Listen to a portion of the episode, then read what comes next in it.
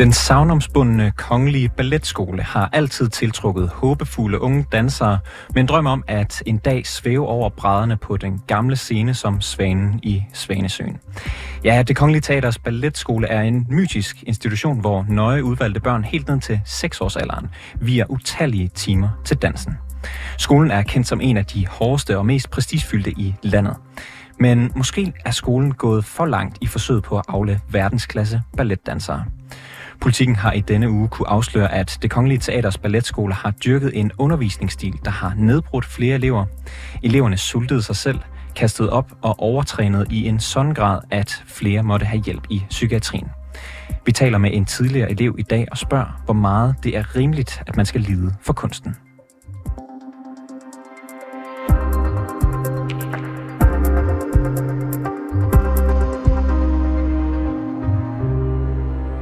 Oscar Alex Hofbrand, det er dig, der er den tidligere elev. Velkommen i studiet. Tak.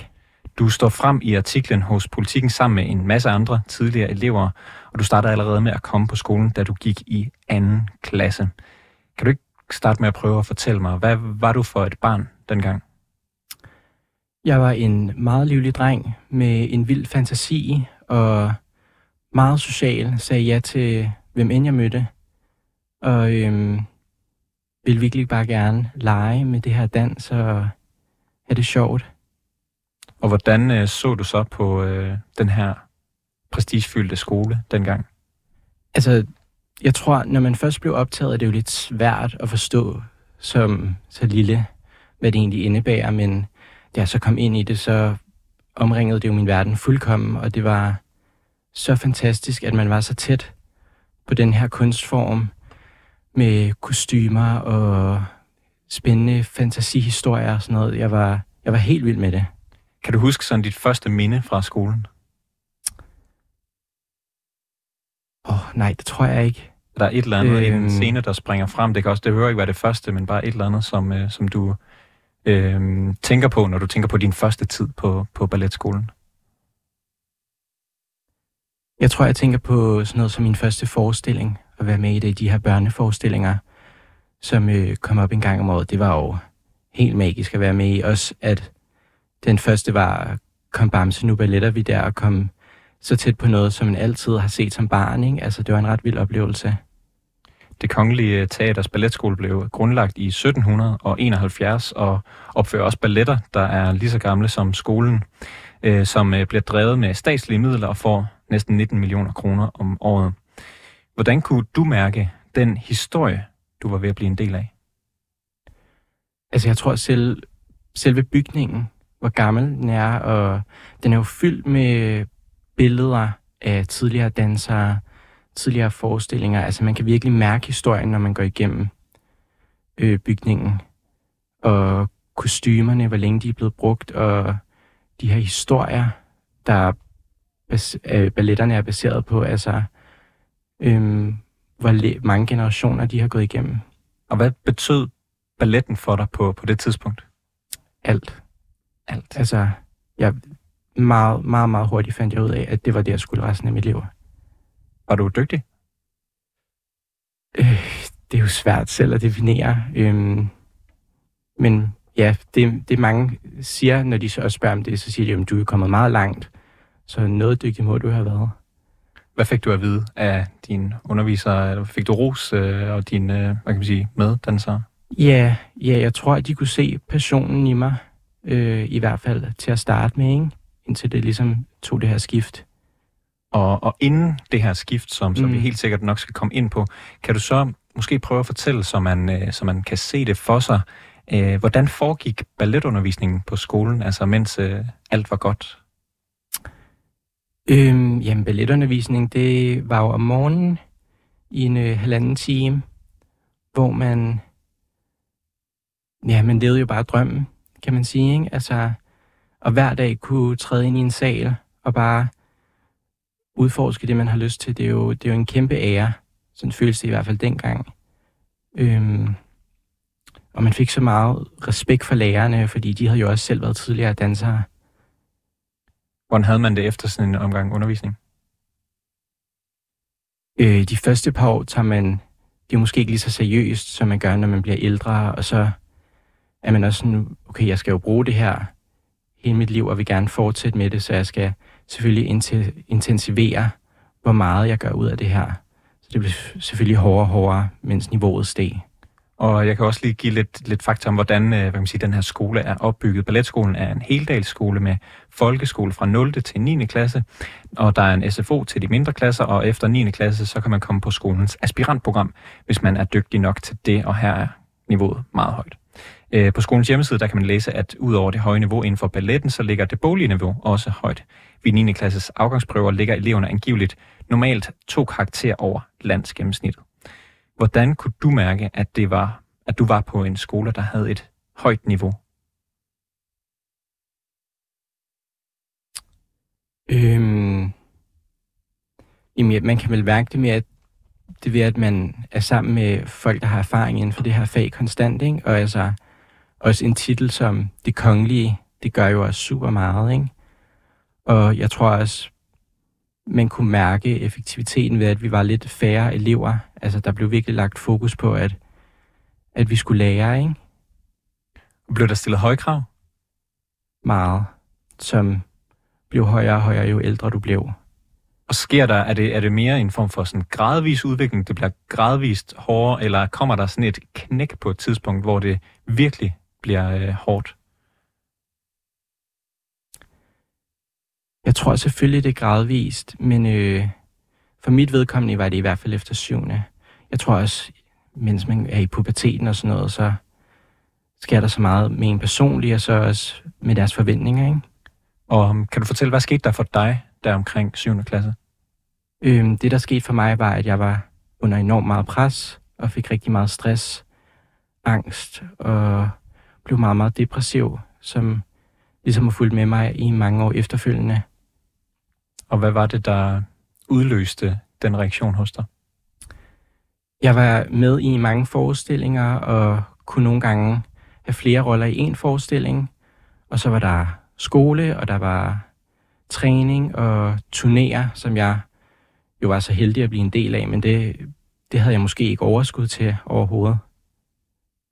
Og var der nogen, der var opmærksom på det, at, øh, at du, at dit overskud var ved at blive brugt op, og stressen og angsten meldte sig på banen? Øh, nej, og jeg har øh, prøvet at råbe, råbe op om det før, under noget undervisning, hvor jeg altså, helt bogstaveligt talt fik et panikanfald og hyperventilerede, øh, hvor jeg sagde til en lærer, jeg har rigtig meget angst, hvor det blev kastet væk med, Nå, det er jo bare i dit hoved.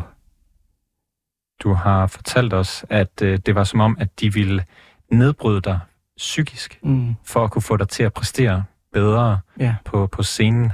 Kan du fortælle, hvordan de gjorde det?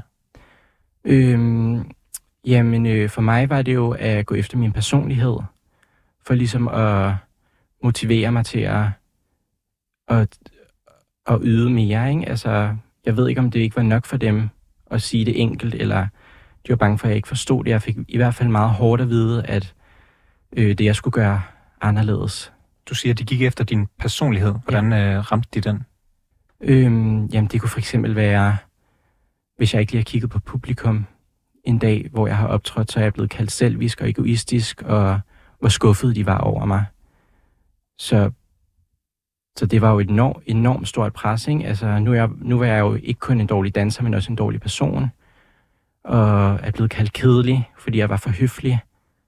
Øhm, så det var jo svært at gøre noget rigtigt.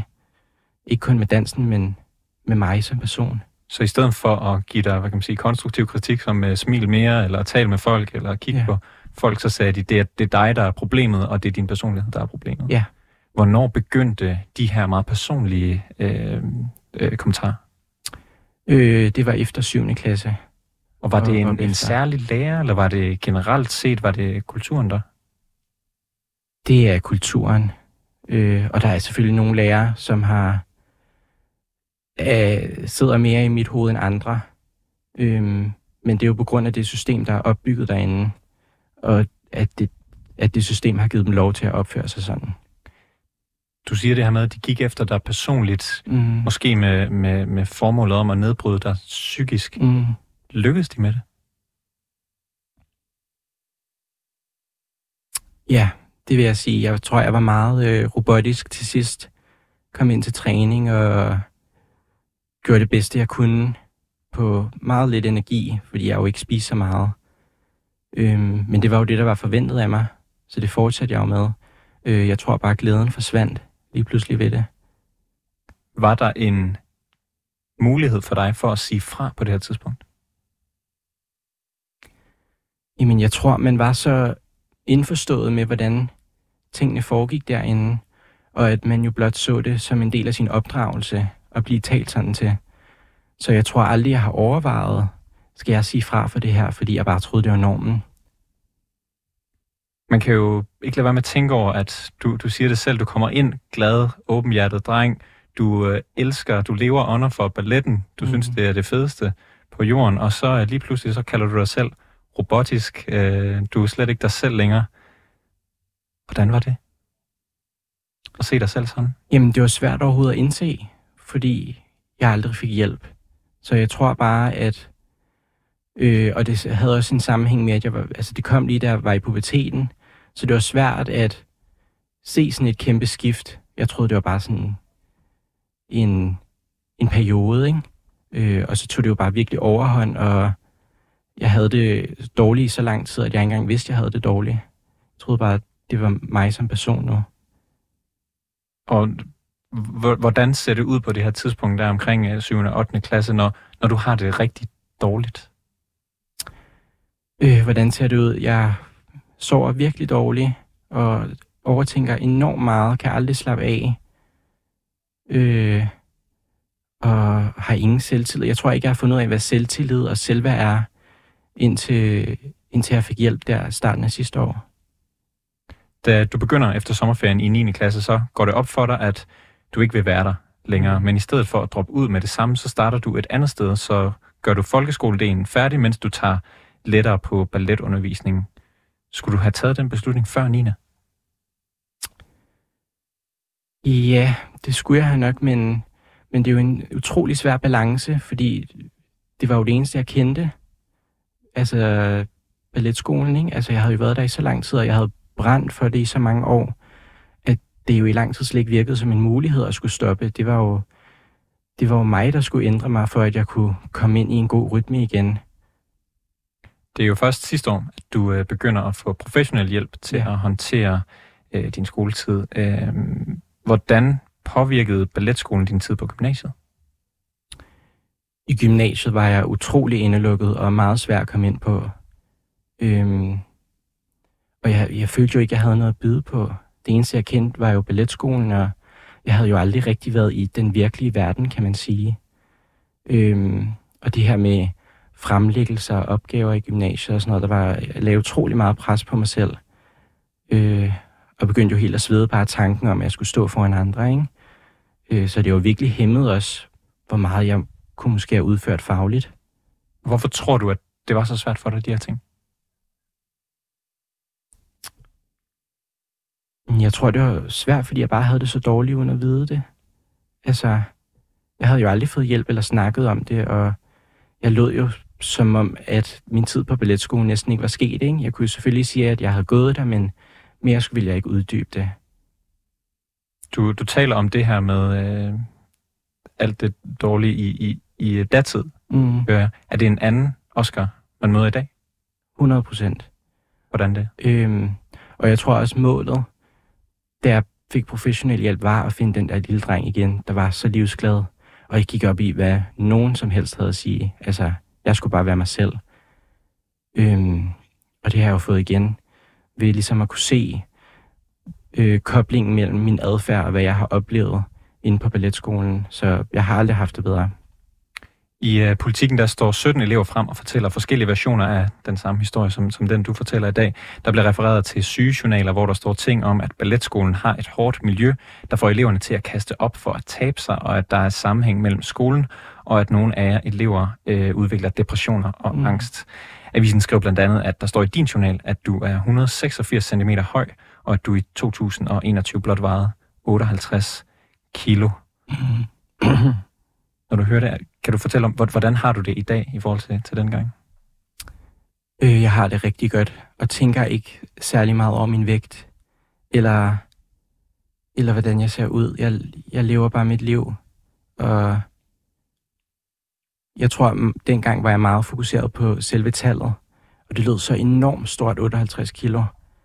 Og så sådan tanken om at ramme 60, det var jo skræmmende, ikke? Øhm, så jeg tænker slet ikke på det længere. Hvad gav dig den tanke, at du som øh, 106 80 cm høj mand øh, ville have et højt tal på din vægt, hvis der stod 60 på den? Ja, ja jeg tror bare, jeg har defineret vægt. Øh, altså, jeg tror ikke, jeg har rigtig forstået alt det her med BMI, og hvad giver mening for dig. Øh, det, jeg har bare været så enormt fokuseret på det. Jeg kan også huske, da jeg var yngre, og var til skolelæge og vejede 40 kilo. Jeg synes jo, det var enormt stort. Så den der uforståelse af, hvad kilo egentlig er, ikke? Altså, og hvordan, hvad man skal veje i forhold til hvilken alder og højde. Og hvem tror du, der har givet dig den, øh, det overfokus på, på vægt? Jeg tror, det er kommet i forbindelse med, at jeg blev så dårlig mentalt, og at være i den verden samtidig. Der er aldrig nogen, der har presset på mig, at jeg skulle tabe mig. Det er noget, der har udviklet sig ind i mig. Øhm, og med så intensiv træning, der giver et enormt højt stofskifte, så var det jo nemt for mig at holde vægten på det samme, eller måske tage lidt, eller tabe mig lidt, ikke? hvis jeg spiser lidt mindre. Er det noget, man taler om på balletskolen, eleverne imellem og med lærerne? Det her med vægten? Øh, nej. De beretninger, som avisen, altså politikken har afdækket, er foregået mellem 2010 og 2020, og avisen har også talt med flere af de ansvarlige. Anne Peik er forstander på skolen og tiltrådte sidste år. Hun beklager, at skolen har bedt børn om at gå på slankekur, og hun fortæller også, at skolen skal igennem en kulturforandring. Balletmester Nikolaj Hyppe har ikke vil give interview, men skriver, at han synes, det er meget voldsomt at læse om jeres oplevelser. Så er der teaterchef Kasper, Kasper Holten. Han har heller ikke ville give øh, avisen et interview, men omtaler, ligesom Anne Peik, også kulturforandringen, og at balletlærerne skal have en ny uddannelse. Hvad tænker du om de svar, som ledelsen for balletskolen har givet? Jeg synes, det er en rigtig fin idé, men jeg er lidt nysgerrig på, hvad en kulturforandring indebærer for dem. For når jeg tænker på, hvad der skal forandres, for at det kan blive bedre, så det er jo de undervisere, der har forårsaget så meget skade på vores psyke og krop. Øhm, og dem kan man jo ikke ændre på. De er jo blevet opdraget endnu værre, og øh, har så taget det med sig, ikke? uden nogen form for pædagogisk uddannelse. Så hvordan skulle man ændre den kultur, hvis det stod til dig? Jamen, det ville jo være at fjerne dem, som har, som har øh, behandlet os sådan. Hvem er det? Det er nogle undervisere, jeg har haft, mens jeg har gået der. Er det nogle få enkelte, eller er det mange, en stor del af, af underviserne? Det er et par stykker. Der er jo heller ikke så meget. De går mange. Det er meget i de samme ringe, ikke? Så det er jo, det er jo et lille, lille miljø derinde. Oscar Alex øh, Hofbrandt, tidligere elev på Balletskolen. Tusind tak, fordi du har lyst til at være med i programmet. Tak fordi jeg måtte komme. Og det var alt for reporterne i denne omgang. Tak fordi du lyttede med. Bag udsendelsen her var Jeppe Aumann Øvig. Mille Ørsted er redaktør, og mit navn det er August Stenbrun.